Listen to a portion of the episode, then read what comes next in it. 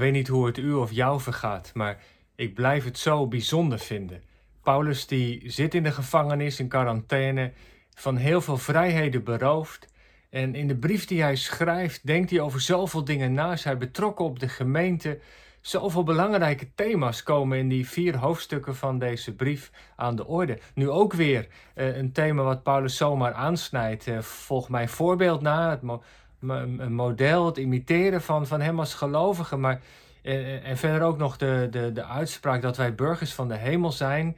Een uitspraak die vaak ook verkeerd is begrepen, alsof wij, eh, ja, het leven hier op aarde is een soort zinkend schip. Daar moeten we zo gauw mogelijk van zien verlost te worden. En, en de redding is dat je van het aardse bestaan verlost wordt, dat je naar de hemel gaat.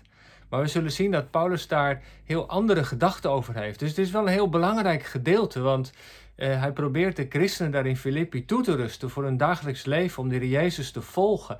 En wat betekent dat dan dat ze burgers zijn van de hemel? Wat betekent dan dat ze het voorbeeld van de apostel uh, moeten navolgen? Nou, dat zullen we in deze uh, Bijbelstudie samen gaan ontdekken. Wij lezen Filippenzen 3, vers 17 tot en met hoofdstuk 4, vers 1. Deze woorden. Volg mij na, broeders en zusters en kijk naar hen die leven volgens het voorbeeld dat wij u gegeven hebben. Ik heb het u al vaak gezegd en zeg het nu zelfs met tranen in mijn ogen. Velen leven als vijand van het kruis van Christus en ze gaan hun ondergang tegemoet. Hun God is hun buik. Hun eer is schaamteloosheid en hun aandacht is alleen gericht op aardse zaken. Maar wij hebben ons burgerrecht in de hemel en vandaar verwachten wij onze redder, de Jezus Christus. Met de kracht waarmee hij in staat is alles aan zich te onderwerpen, zal hij ons armzalig lichaam gelijk maken aan zijn verheerlijk lichaam. Daarom, broeders en zusters, die ik lief heb en naar wie ik verlang, die mijn vreugde en erekrans zijn, blijf standvastig in de Heer. Filippi was een Romeinse kolonie. En is het woord kolonie bij ons vandaag de dag uh, denk ik niet zo uh, populair. Dat heeft met onderdrukking te maken, met imperialisme, met je eigen waarden en normen opdringen aan een uh, andere bevolking, met onvrijheid. En vermoedelijk is dat in de tijd dat Paulus deze brief schrijft ook het geval geweest. Want um, wat was de situatie, wat was de achtergrond? In het jaar 42 voor Christus is er een grote strijd geweest. In Filippi was min of meer, lag middenin in dat gebied. En een Romeinse burgeroorlog. En twee generaals, Antonius en Octavianus, Octavianus is de latere Augustus, hebben toen uh, gewonnen, maar die zaten met enorme hoeveelheid soldaten. En die konden niet met die leger zomaar weer terugtrekken naar, eh, naar Rome. En wat hebben ze toen gedaan? Ze hebben dat gebied waar ze zich bevonden, in en rond eh, Filippi, eh, Noord-Griekenland zeg maar, daar hebben ze hun legers gestationeerd en hebben ze als het ware tot een soort kolonie gemaakt van Filippi. De soldaten mochten daar, daar wonen en kregen een stukje grond toebedeeld. En het was in feite ook allemaal afgepakt van de plaatselijke bevolking. Die zullen dat zeker niet leuk gevonden hebben. Eh, in de loop van de tijd zijn er ook veteranen, oud-soldaten naartoe gekomen. En zo was Filippi een soort Romeinse kolonie. De keizer die woonde in Rome, maar het was alsof hij ook zijn invloed eh, deed gelden daar in Filippi. En Filippi lag heel centraal, lag aan de hoofdweg. Je kon zo doorrijden naar Italië, naar, naar, naar Rome. En de kolonisten die daar in Filippi leefden, die waren dus bijzonder trots op dat ze Romeinen waren. En die hebben ook een uiterste best gedaan om te leven volgens de waarden van het Romeinse recht, te leven volgens de waarden van de Romeinse cultuur. Ze hebben als het ware die cultuur die daar in Rome heerste, die eh, hoorde bij het Romeinse Rijk, geprobeerd te, ja, te, te, te, uit te leven, uit te werken, eh, hun invloed daarvan te verbreiden, daar op de plek in Noord-Griekenland, daar waar de gemeente van Filippi is ontstaan. Tegen deze achtergrond van een kolonie zegt Paulus dus: Ons burgerrecht is in de hemel. Wij zijn burgers van het hemelse koninkrijk waar de Heer Jezus al is. En als zodanig zijn wij geroepen om hier op aarde te leven volgens de waarden en de normen van dat koninkrijk. In feite wat Paulus daar in vers 20 zegt gaat over die spanning dat je als christen wel in de wereld bent, maar niet van de wereld. Zo zegt de Heer Jezus dat in Johannes 17, vers 15. Eh, of in de Colossensebrief dat Paulus schrijft: wij, zijn, eh, wij als christenen zoeken de dingen van boven en bedenken de dingen die van boven zijn, waar Christus is. En als hij dat dan in Colossense 3 verder uitwerkt, dan gaat het over dat je de kwade praktijken, de zondige dingen hier op aarde moet doden, daar afstand van moet doen. Dus als het ware, dan ga je leven volgens de waarde eh, van het koninkrijk in de hemel. En dat is eigenlijk eh, ja, wat Paulus aan de gemeente van Filippi wil, wil meegeven. Jullie leven daar op aarde, maar volgens de waarde van het koninkrijk in de hemel, waar de Heer Jezus natuurlijk de, de koning is. En ja, zo, zo werkt een kolonie ook. Als er nou, stel nou dat er in een kolonie een plaatselijke opstand is of als er problemen zijn, ja, dan willen de burgers van, van die kolonie natuurlijk eh, dat het opgelost wordt. En die zouden natuurlijk het liefst willen dat de keizer, die ook redder en verlosser werd genoemd, met zijn soldaten naar de kolonie zou komen. Want die was immers ja, van hem, die behoorde het Romeinse Rijk toe, dat hij zou komen en het probleem zou oplossen de bedreigde situatie zou verbeteren, de vijanden zou verslaan, de stad zou versterken, dat hij zou komen om de mensen daar in de kolonie te redden. Nou, dat beeld gebruikt Paulus dus. Wij zijn burgers van de hemel, we leven hier op aarde. En, en wij kijken uit naar het moment dat de keizer, dat, dat, dat onze Curios, de Heer Jezus komt. Want als Hij komt naar deze aarde, dan zal Hij alles hier gaan veranderen. Dan zal er geen zonde, geen ziekte, geen dood meer zijn, geen conflicten, geen problemen. Maar dan brengt Hij dat hemelse koninkrijk hier mee naar deze aarde. En dat Griekse woord polytuima, dat heeft dus met dat koninkrijk te maken. Wij zijn burgers van het hemelse polytuima. En we leven volgens de waarden en normen van dit koninkrijk. En straks komt Jezus en dan zal hij dat koninkrijk helemaal hier op aarde gaan vestigen. In feite is dat ook wat helemaal paste hè, bij, de, bij de boodschap van de Heer Jezus. Ik moet even denken aan het eh, bekende gebed dat we hebben geleerd, het Onze Vader. Onze Vader die in de hemelen zijt, uw naam worden geheiligd. En dan is de volgende, laat uw koninkrijk komen. Laat uw wil geschieden, zoals in de hemel, zo ook hier op aarde. Dat is een gebed ook van, van, van verlangen en een gebed om de komst van het koninkrijk. Dat alles wat in de hemel al realiteit is, hier op aarde zichtbaar wordt. Nou, dat was dus eigenlijk eh, de, de, wat, de roeping van de christenen daar in Filippi. Ons burgerschap is in de hemel. Hier op aarde leven wij volgens de waarden van het koninkrijk van God. Nou, dat is wel een heel belangrijk eh, thema, denk ik, voor de gemeente van Filippen, maar ook voor ons als christelijke gemeente. De gemeente is dus de plek waar het koninkrijk van God geleefd wordt. Is de plek waar het koninkrijk van God wordt onderwezen, waar mensen worden gestimuleerd om volgens de waarden van het koninkrijk te leven. En ja, dat is, dat, dat is dus belangrijk dat we daar met elkaar over hebben, dat we met elkaar over nadenken. Hè, dat de jongere generatie ook inwijden in de waarde van het koninkrijk. Dat in de christelijke gemeente iets zichtbaar wordt van hoe het leven is zoals God dat voor ogen heeft. En dat betekent dus ook dat alles wat in de kerk gebeurt ten dienste moet staan van de bevordering van de levensstijl van dat koninkrijk de waarden en normen die voor dat koninkrijk van de hemel gelden, dat we die met elkaar ook bespreken, daar met elkaar over bestuderen, dat we daar met elkaar ook helpen om daarnaar te leven. En de kerk is dus in zekere zin de oefenplaats. Daar word je getraind, geoefend in het navolgen van de Heer Jezus, in een levensstijl die past bij het koninkrijk van God. En een heel belangrijke vraag is dan natuurlijk waar je dan verder over na kunt denken: van ja, wat, wat zijn nou de dingen die dat leven volgens de waarden van het koninkrijk bevorderen? En welke dingen staan dat in de weg? Daar is in zekere zin ook huiswerk voor nodig. Dat zijn natuurlijk al met al best spannende vragen. Wat, nou bevoor, wat bevordert nou een leven volgens de waarden van het koninkrijk en wat niet? Het betekent ook bijvoorbeeld voor evangelisatie, als mensen worden uitgenodigd dan worden ze uitgenodigd om onder de heerschappij van de Heer Jezus te komen, om Hem als de Heer, de Curios van hun leven te laten zijn. En het is de bedoeling juist dat in de kring van de gemeente iets zichtbaar wordt van hoe zo'n leven eruit ziet. In de stijl van de Heer Jezus, volgens de waarden van dat koninkrijk, volgens de normen van dat koninkrijk. Het is een geweldige eh, uitdaging en een hele belangrijke roeping voor de gemeente, die als burgers van een hemels koninkrijk hier op aarde leeft. In de realiteit waar zonde is, waar problemen zijn, waar conflicten zijn en dergelijke. Om dan iets zichtbaar te laten uh, zijn, zichtbaar te laten worden van de waarde van, van de Heer Jezus en van zijn koninkrijk.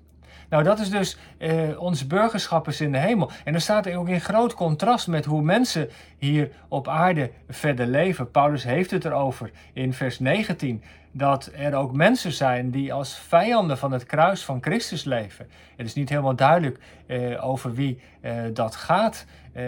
Of dat mensen zijn die, die christen zijn en niet leven volgens de waarde van het koninkrijk. Het zou kunnen. Maar ik denk dat Paulus vooral ook denkt aan de cultuur die de gemeente omringt. als je niet volgens de waarden van het koninkrijk leeft, ja, dan leef je naar wat je zelf verlangt. Dan gaat al je aandacht uit naar, naar geld, naar wat je kunt eten, naar kleding. Um, misschien ook wel dat je alles uit het leven probeert te halen uh, wat erin zit. Zoals ze vroeger zeiden, YOLO, you only live once. Dus daarom moet alle, alle kaarten worden gezet op het leven hier en nu. Je moet er alles uithalen. Uh, en, en, ja, dat, dat, dat staat wel in zekere zin haaks op wat de Heer Jezus ons heeft geleerd en wat de waarde van dat koninkrijk allemaal inhouden. Dus dan um, bedenk je, zegt Paulus, aardse dingen. Dan leef je hier beneden gewoon met de mind gericht op de dingen van hier. Maar vergeet niet, Gods geest woont in je. Je bent een burger van een hemels koninkrijk. En dat hemelse koninkrijk, dat, moet, dat, dat, dat, ja, dat mag op aarde zichtbaar worden. Dat is de, de, uh, het visitekaartje, om zo te zeggen. Voor mensen die Jezus niet kennen, om Hem te leren kennen dat we hier op aarde als, als leesbare brieven zijn. Dat mensen naar ons kijken en zeggen: Wow, wat, is dat bijzonder? Ik proef een bepaalde oprechte liefde, oprechte aandacht bij die persoon. Hoe kan dat? Dat door onze levensstijl, door de keuzes die we maken, de waarden die we hanteren, vragen worden opgeroepen, waardoor mensen op het spoor van de Heer Jezus komen. Nou, en, en dat is wat Paulus de gemeente voorhoudt. En in het vers 17 heeft hij het dan nog over: Wees mijn navolgers. Dat is eigenlijk best een hele gewaagde uh, uitdrukking. En wij zeggen, je moet een volgeling, uh, navolger van de Jezus zijn. Maar uh, Paulus, wat Paulus hier zegt, dat, dat klinkt ons misschien vreemd in de oren, maar een beetje waar is het natuurlijk wel. Want vandaag de dag en ook toen, de mensen zien de Heer Jezus niet, maar ze zien wel zijn volgelingen. En zien ze dan aan ons iets van, van wie de koning is? Zien ze dan iets van het hemelse leven dat zo voluit in de Jezus aanwezig was? Zijn wij leesbare brieven? Als we in een vergadering zijn, als we mensen bezoeken, we gaan weer weg. wat is de geur die blijft? Is dat de geur die smaakt naar Christus of niet? In zekere zin eh, ja, geldt ook wel uh, wat Paulus zegt, dat, dat als het goed is, iets van de Heer Jezus in ons leven zichtbaar is, zichtbaar wordt. En zo kan Paulus tegen de gemeente van Filippi zeggen. Zeker heel veel mensen die misschien nog maar net tot geloof gekomen waren, die zoeken voorbeelden. Voorbeelden zijn voor ons geweldig belangrijk. We kunnen ons aan optrekken.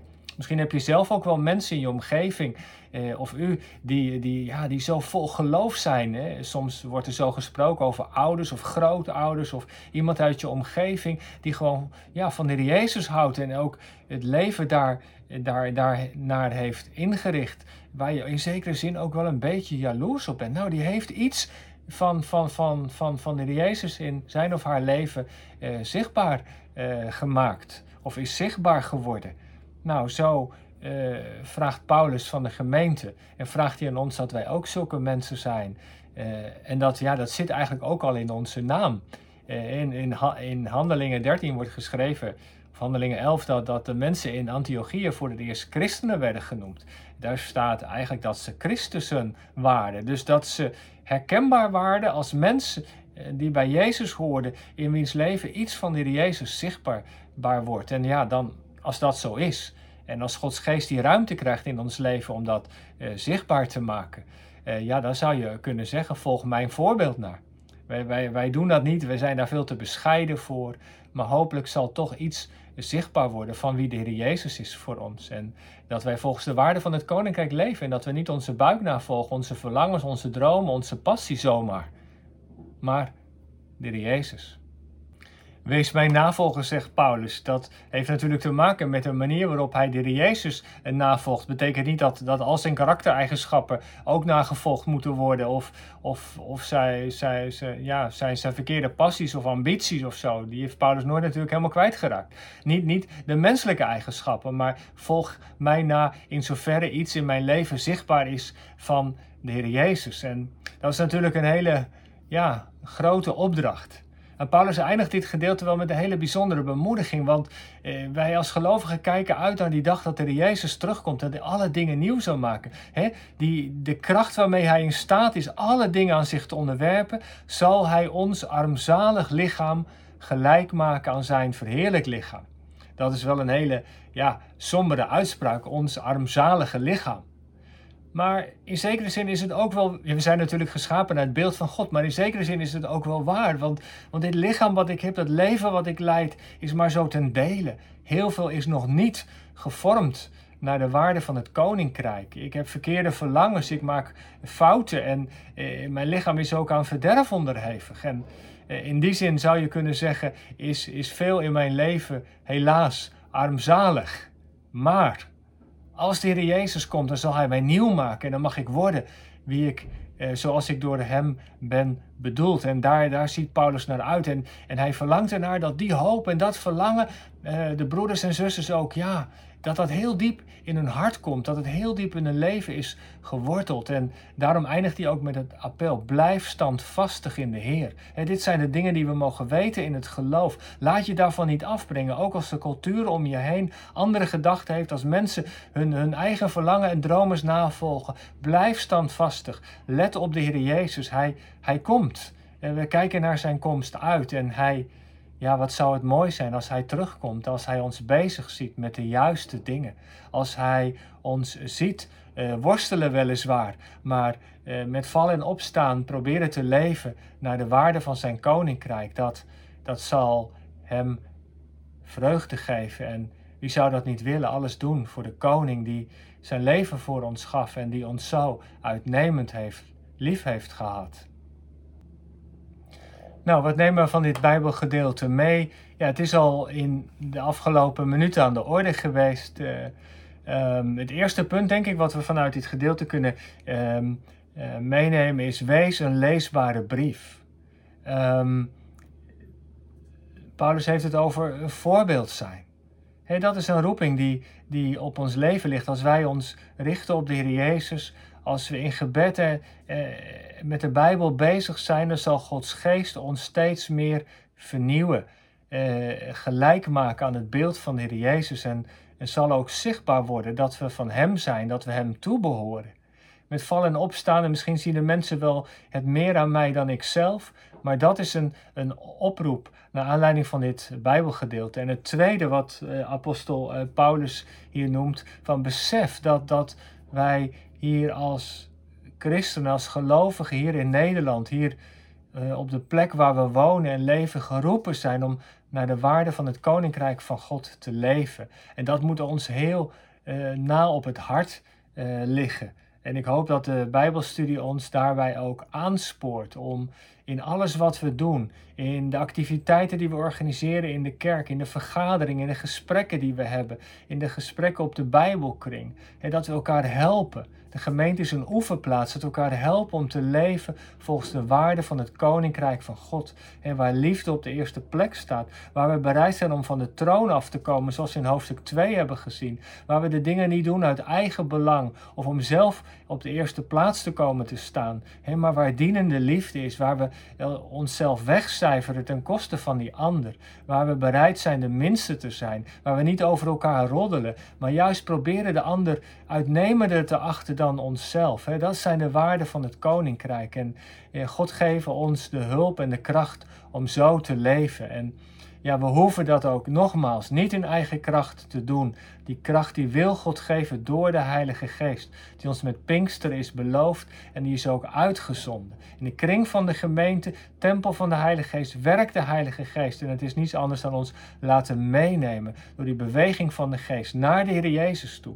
Vernieuwd naar zijn beeld en zo ook in de wereld als zijn handen, zijn voeten, zijn stem, zijn, zijn voeten Om zo de liefde van Christus zichtbaar te maken. O Heer, maak ons tot een stralend licht voor de volken, een licht voor de mensen om ons heen.